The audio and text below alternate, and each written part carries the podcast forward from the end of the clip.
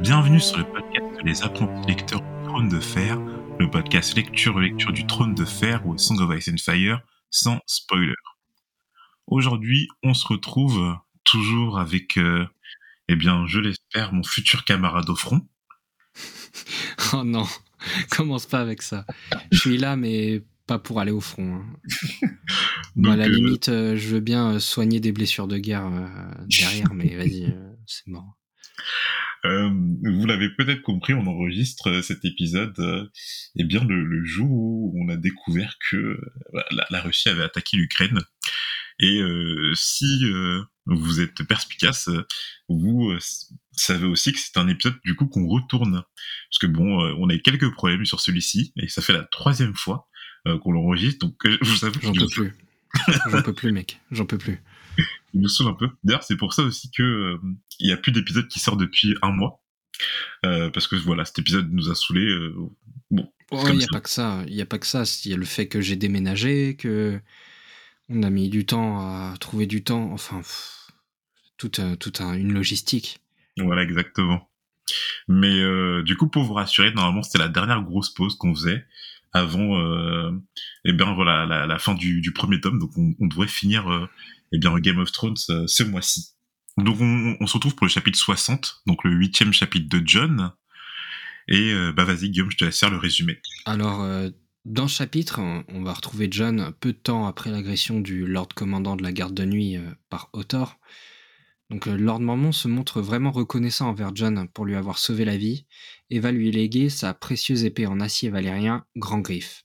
On apprendra aussi euh, au passage que Sir, Alistair Thorne s'est rendu à Port-Réal avec la main de Jaffer Flowers pour lui prouver l'existence des autres à la cour et ainsi, obtenir de l'aide. Et John se rendra par la suite à la rouquerie auprès de Maître Aemon accompagné de Sam. Et John est tiraillé entre l'allégeance envers la garde de nuit et l'envie d'aller rejoindre Rob pour, mener qu'il mène son armée vers le sud. Le maître lui apprendra que ce dilemme ne lui est pas inconnu de son vrai nom Targaryen, il a dû lui-même voir sa famille se faire massacrer pendant que lui continuait à servir à la garde de nuit. Eh bien, merci Guillaume pour ce résumé.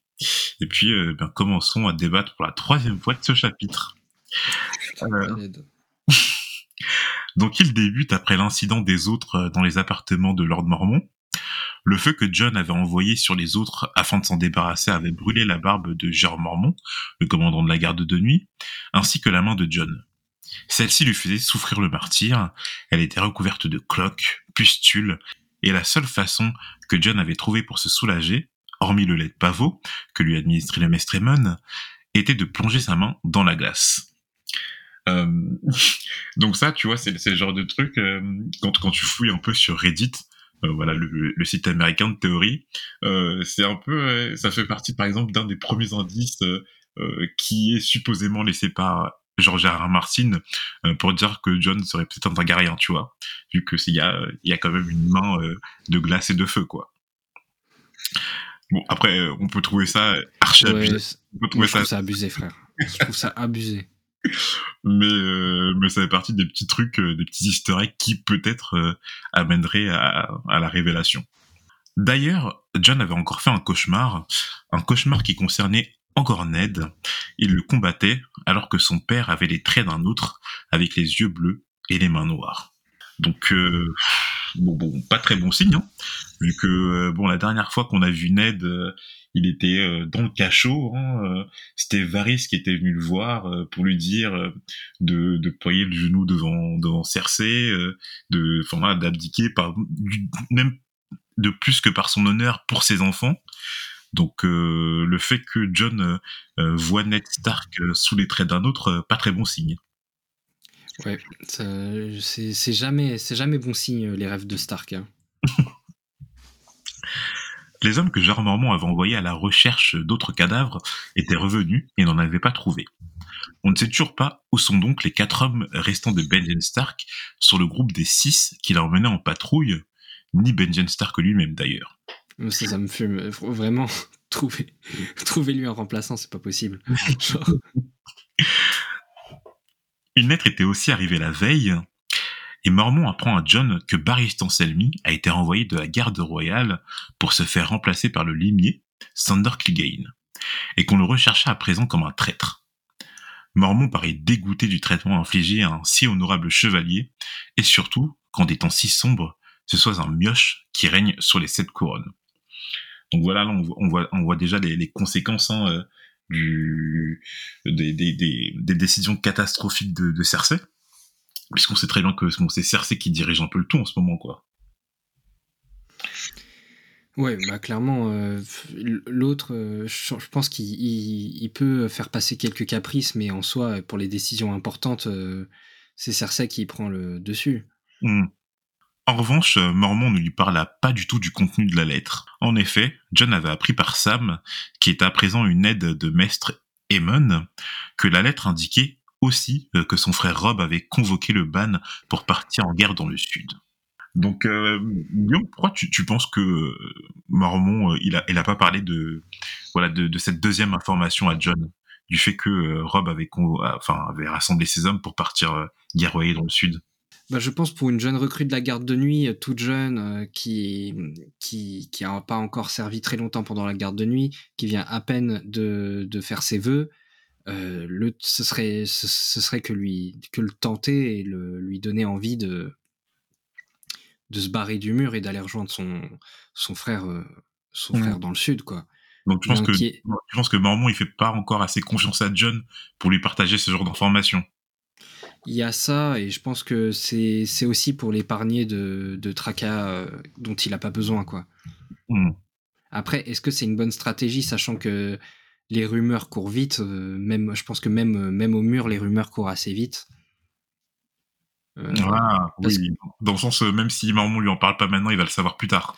Bah c'est sûr, parce que je pense que parmi tous les membres de la garde de nuit, je pense qu'il y en a quand même qui continuent de recevoir des lettres euh, de proches qu'ils ont laissé, enfin, ouais, ouais, donc, ailleurs à Westeros, tu vois. Genre, il y en a qui ont peut-être des nouvelles de leurs frères ou des trucs comme ça, et genre, ce genre d'événement, ça finit, ça, ça finira par arriver par, aux oreilles de John par un moyen ou un autre. Non, mais John, il, le sait déjà, John il le sait déjà par ça, mais de toute façon, oui. Ce que tu veux dire, c'est que euh, le fait que Mormon lui ait pas dit, c'est une quête un peu vaine, quoi. Oui, je pense que c'est une quête vaine. Après, peut-être qu'il veut lui éviter. Euh, voilà, il, veut aussi éviter euh, que John vienne le voir pour avoir des nouvelles de chaque manœuvre militaire dont il a entendu parler mmh. dans le sud, quoi. Mmh. Sur ce, une grande surprise attendait John. Gérard Mormon, toujours en se préoccupant de la guérison de la mort de John, décide de lui offrir une épée en acier valérien, et pas n'importe laquelle.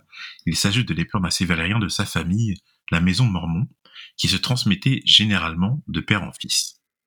Le feu avait endommagé le pommeau initial de la tête d'ours lors de l'attaque, Gérard en avait donc fait forger un nouveau en forme de loup, le loup des Stark. Cette épée se nomme Grand Griffe.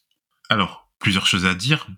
Euh, premièrement, on voit que euh, Gérard Mormon a, totalement rayé euh, son fils Jorah Mormon de sa vie, quoi, à présent. S'il en est à, à, enfin, comment dire, à confier, même à léguer l'épée de, de, la famille Mormon à John, c'est que pour lui, Jorah n'existe plus. Ouais, ouais, ouais. Bah, c'est sûr qu'en tout cas, s'il voulait le léguer à, son fils, il a abandonné totalement cette idée. Mmh. parce qu'il, enfin, il s'est déshonoré à ses yeux. Mmh et, et, sûrement peut-être qu'il voit en John lui, pour un, véritable successeur qui n'est pas qui n'est pas lié à lui par les liens du sang, mais euh, en qui en qui il voit euh, il, voit sa succession et son honneur. Après, moi, je trouve ça un peu abusé dans le sens où, euh, même si tu la donnes pas à ton fils, tu vois, tu peux, elle peut rester dans la famille, tu vois ce que je veux dire? Ouais. Parce que, bon, là, il la, il la confie à John, certes, tu peux comprendre qu'il y a peut-être un regard paternel ou quoi, mais c'est une épée familiale. Euh, la famille n'est pas décimée, tu vois. Mais après, peut-être qu'il a justement, il, considère que maintenant sa vraie famille c'est euh, la garde de nuit, et peut-être qu'il veut en faire une épée qui se transmet pas non pas dans la famille Mormon, mais dans la garde de nuit elle-même. Ouais, non mais je suis d'accord, mais c'est un acte assez égoïste quand même. Mm. Parce que j'ai l'impression que Gérard, que Gérard Mormon c'est quand même quelqu'un qui qui essaye de redonner un peu euh, ses lettres de noblesse à la garde de nuit, tant bien que mal. Ça, ça, mmh. semble vraiment compliqué. Et que, quelque part, donner, euh, mettre cette, euh, cette épée en acier valérien dans la garde de nuit permettrait un peu de, voilà, de, de redonner un peu de, de un peu de, de style ou de un peu de prestige quoi, un peu de prestige. Le prestige. Voilà. Du prestige. Oui, non mais oui. John commence tout d'abord par objecter, mais Lord de Mormon le coupe tout de suite. Il lui est assez reconnaissant en premier lieu envers, euh, envers John, lui avoir sauvé la vie, mais il reconnaît aussi l'intelligence de John, et pour ainsi dire, pense que le, le jeune Snow mérite amplement cette épée pour lui-même. John avait euh, pensé très rapidement au feu pour combattre les autres, chose dont la garde de nuit aurait dû se souvenir, même si la longue nuit datait d'il y a 8000 ans. Il faudrait pour John attendre sa guérison pour s'entraîner, mais cela ne saurait tarder, euh, sous les ordres de Sir Andrew Torse. En effet, euh, c'est lui, à présent le nouveau maître d'armes de Château Noir, provenant de Tourombreuse. Lord de Mormont avait envoyé ce matin euh, pour la capitale Alistair Sorn avec la main de Jaffer Flowers, afin que celui-ci ait une preuve des dangers euh, qui se profilent au-delà du mur et que la garde de nuit reçoive plus de soutien et de considération en vue des événements futurs. Cette affectation a aussi pour avantage d'éloigner John de Sir Alistair Sorn après leur altercation de l'autre jour. Et euh, bon, je pense que ça, tu t'en souviens pas du tout, Guillaume, parce que ça fait depuis super longtemps qu'on a enregistré cet épisode. Mais euh, de leur dernier échange, tu sais, t'as euh, Alistair Sorn qui disait à John, euh, en fait, on, on, découvrait que Ned avait été emprisonné pour félonie.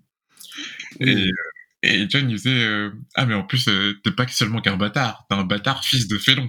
Genre, Oui, oui, oui, oui, oui, oui, oui, si, si, je me, enfin, si, je me souviens. Je me souviens. C'est même, euh, c'était pas pendant, euh, c'était même pas pendant un repas ou un truc comme ça? Exactement. Et genre John, je crois qu'il avait Ouais. pris un couteau, et il avait, il avait failli Il, allait, il, allait- il voulait le, le chlasser en mode drill, genre. Comme, un, comme des gangs de Londres, genre. Il Exactement. le chlasser, genre. Euh, mais du coup, euh, bonne initiative en tout cas de, du, du Lord Commandant. Euh, on a envoyé Sir Alistair dans la capitale avec ces preuves-là, parce que bon, le, le mec qui arrive avec une main de cadavre, tu vois, euh, je pense que là on le prend au sérieux. C'est pas comme si tu faisais des doléances dans le vide. Ouais, si la main, si tu vois une main s'agiter et tout, là, ça, je pense que ça te calme, ça te calme vite. En sortant de la tour du roi, nouvelle résidence de Jean Mormont, maintenant que la tour de la commanderie avait été ravagée par le feu, c'est d'ailleurs là qu'avait dormi Tyrion lors de sa venue à la garde de nuit, John fit ses camarades qui l'attendaient, et ils réclamèrent tous en cœur de voir la fameuse épée qu'eux-mêmes avaient aidé à rénover. John était encore dans un état morose, mais la bonne humeur de ses frères jurés eut raison de lui, et il leur montra la fameuse épée en acier valérien. On apprend alors, par les pensées du John, le sort de l'autre cadavre ramené de la forêt hantée, Jaffer Flowers. Il avait été tué, mais de nombreux hommes durent se farcir l'affaire, et il y eut des victimes, ton sœur Jeremy Riker. Putain, il a eu un chevalier quand même, hein. Oui. Et euh, bon, sœur Jeremy Riker, euh, c'est marrant parce que tout à l'heure, tu as dit qu'il fallait trouver un remplaçant à Benjamin Stark, mais justement, c'était Jeremy Riker qui, euh, qui avait ce rôle par intérim depuis sa disparition. Ouais. Putain, il a, il a été intérimaire longtemps, hein. Il- putain, il est, il est mort intérimaire, miskin.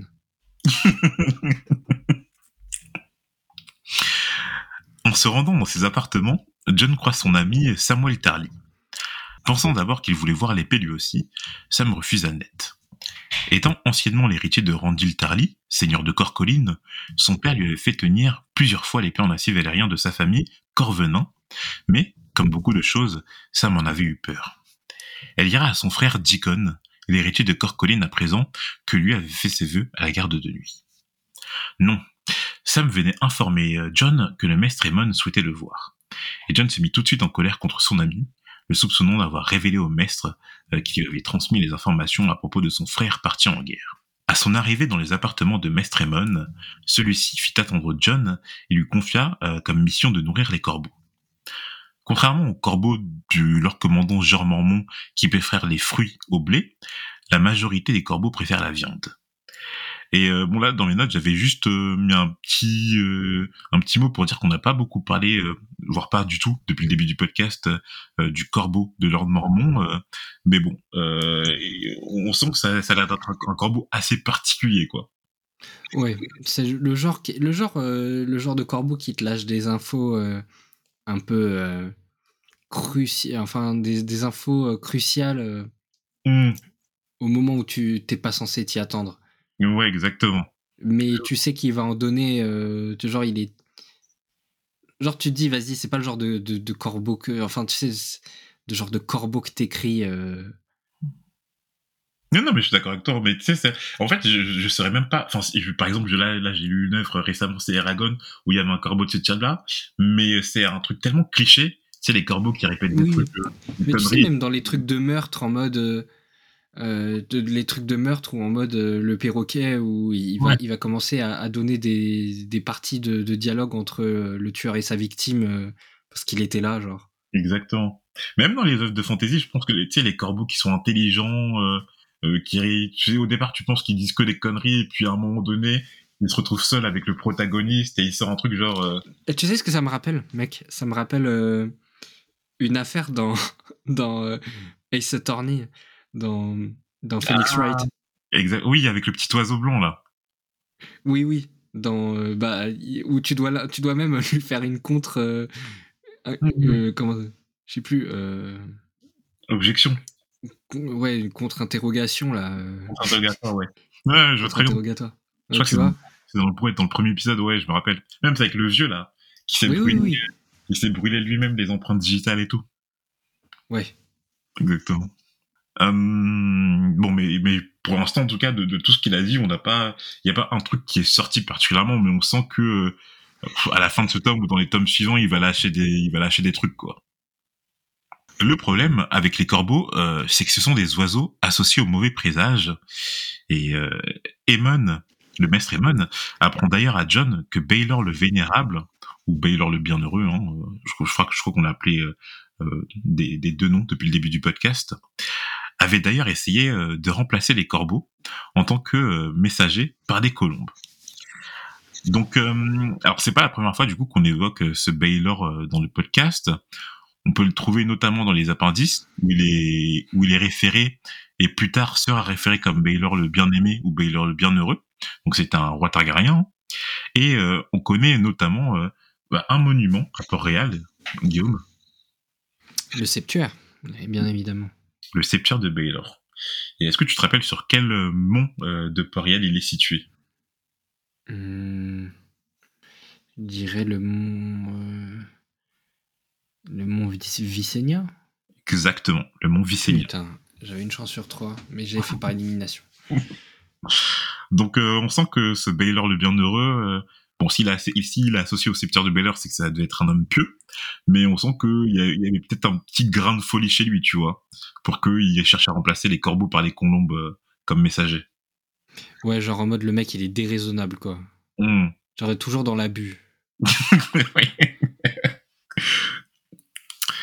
Et, euh, et là, on, on, arrive à un de mes passages préférés euh, du premier tome, euh, que je vous invite à relire si vous avez un peu de temps ou si vous avez bien aimé l'épisode, parce que je trouve que ce, ce, passage est extrêmement bien écrit. Donc le maître Raymond pose une question à John. Pourquoi les hommes de la garde de nuit ne prennent pas de femmes et ne procréent pas? La réponse que lui donne le maître est que moins les hommes aiment, moins les hommes ont de proches et plus ils seront fidèles à leurs devoirs. Pour exemple, le maître Raymond prend son père Eddard Stark et demande à John ce qu'il choisirait entre l'honneur d'une part et les êtres qu'il chérit d'autre part. John lui répond l'honneur, mais se rappela qu'il l'avait engendré lui, un bâtard, et qu'il n'y avait pas d'honneur à cela. Donc cette question, c'est bien que ça fait écho justement au, dernier chapitre de Ned et donc à au dilemme que lui a posé Varys, c'est-à-dire que ok John, pardon, euh, que Ned c'est un homme d'honneur, d'accord, il veut pas du tout euh, ployer le genou devant Cersei, mais euh, qu'est-ce qu'il fait du fait que sa fille Sansa et, peut-être que sa fille Arya soient emprisonnées et vont souffrir sous le joug du, du roi Geoffrey. Et on sent que c'est à ce moment-là que Ned a commencé à hésiter dans le dernier chapitre. Ouais. Et, euh, et c'est vrai que pour John, ça fait toujours un coup moral parce que en fait, à chaque fois, t'as l'impression qu'il se dit non mais Ned, c'est un voilà quoi, c'est c'est c'est le héros, le protagoniste, l'homme d'honneur par excellence. Et puis toujours, il y a la petite voix derrière qui lui dit euh, mais toi t'as qu'un bâtard, euh, toi t'as été engendré dans le secret hors mariage et, et voilà quoi. Et surtout, on dirait que tu vois Ned, on dirait qu'il est parfait de, de, de sur tous les points. Et John, il se considère comme la seule erreur de Ned, quoi, comme le seul défaut de Ned. Ouais. Dur ça. Ouais. S'ensuit alors un discours euh, écrit incroyablement bien, euh, sur le fait que les hommes de la garde de nuit ont de tout temps été confrontés euh, à des choix, euh, que leurs serments furent souvent éprouvés, mais qu'ils restèrent à leur poste conformément à leurs vœux. et je crois qu'il enfin, je crois que c'est Maître Raymond un moment qui lâche un lâche peut être aussi brave que quiconque en l'absence de tout danger. Mais c'est justement avec le danger qu'on découvre qui est courageux et qui est lâche. Et justement, c'est au tour des sermons de John d'être éprouvé. Le maître Raymond le savait, et John, toujours égocentré et n'ayant pas compris le discours du maître, se mit en colère, prétextant que personne ne pouvait savoir ce qu'il ressentait, ce à quoi maître Raymond lui répondit que si, justement, chacun comprenait, tout comme lui.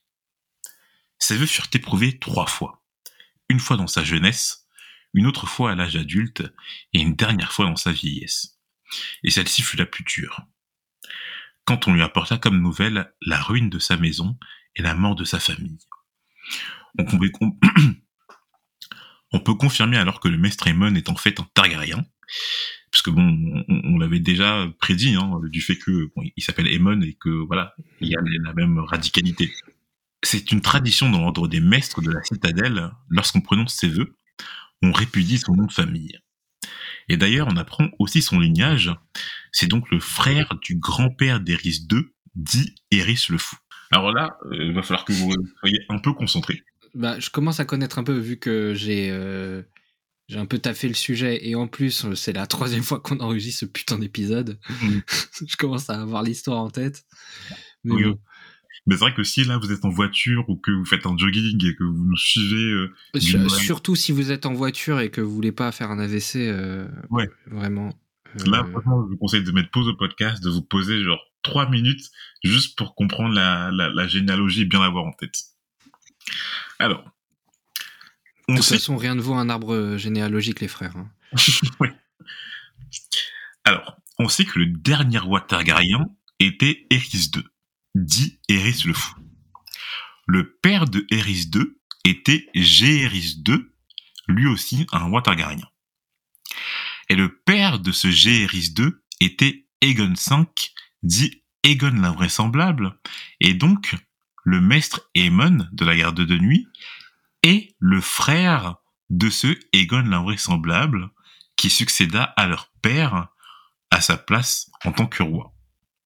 Ok. Je sais pas si vous avez tout bien compris, mais j'essaie d'être le plus clair possible. Donc Aegon V, c'était le grand-père d'Eris II, le roi fou. Aegon V était le grand-père d'Eris II, exactement. Et Donc Mestremon est le grand-oncle du roi fou. Oui, c'est ça.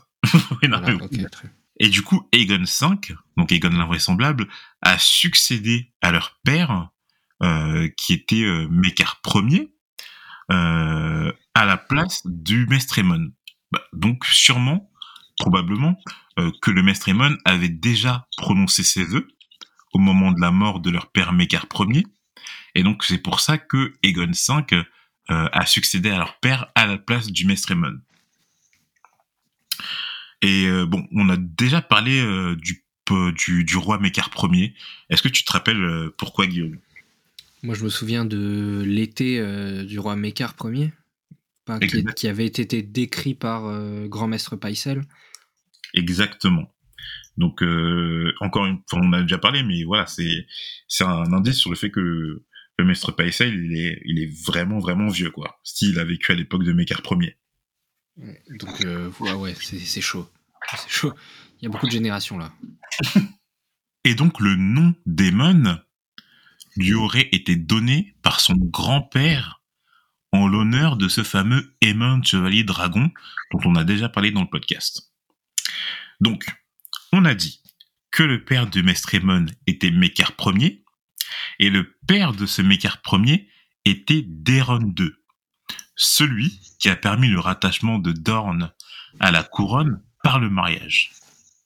Sauf que, dans le chapitre, il est dit textuellement que le nom d'Aemon lui a été donné par son grand-père, donc Déron II, en l'honneur de l'oncle ou du père de Déron II, selon ce qu'on voulait croire. Et si on regarde les appendices, on comprend pourquoi. Parce qu'on ne sait pas, dans les appendices, qui est le père de Déron II. En fait, c'est marqué que euh, Déron II est le fils de la reine Néris et d'Aegon ou démon, selon ce qu'on voulait croire. Donc du coup, on a dit le fils de la reine Neris est Dagon ou démon.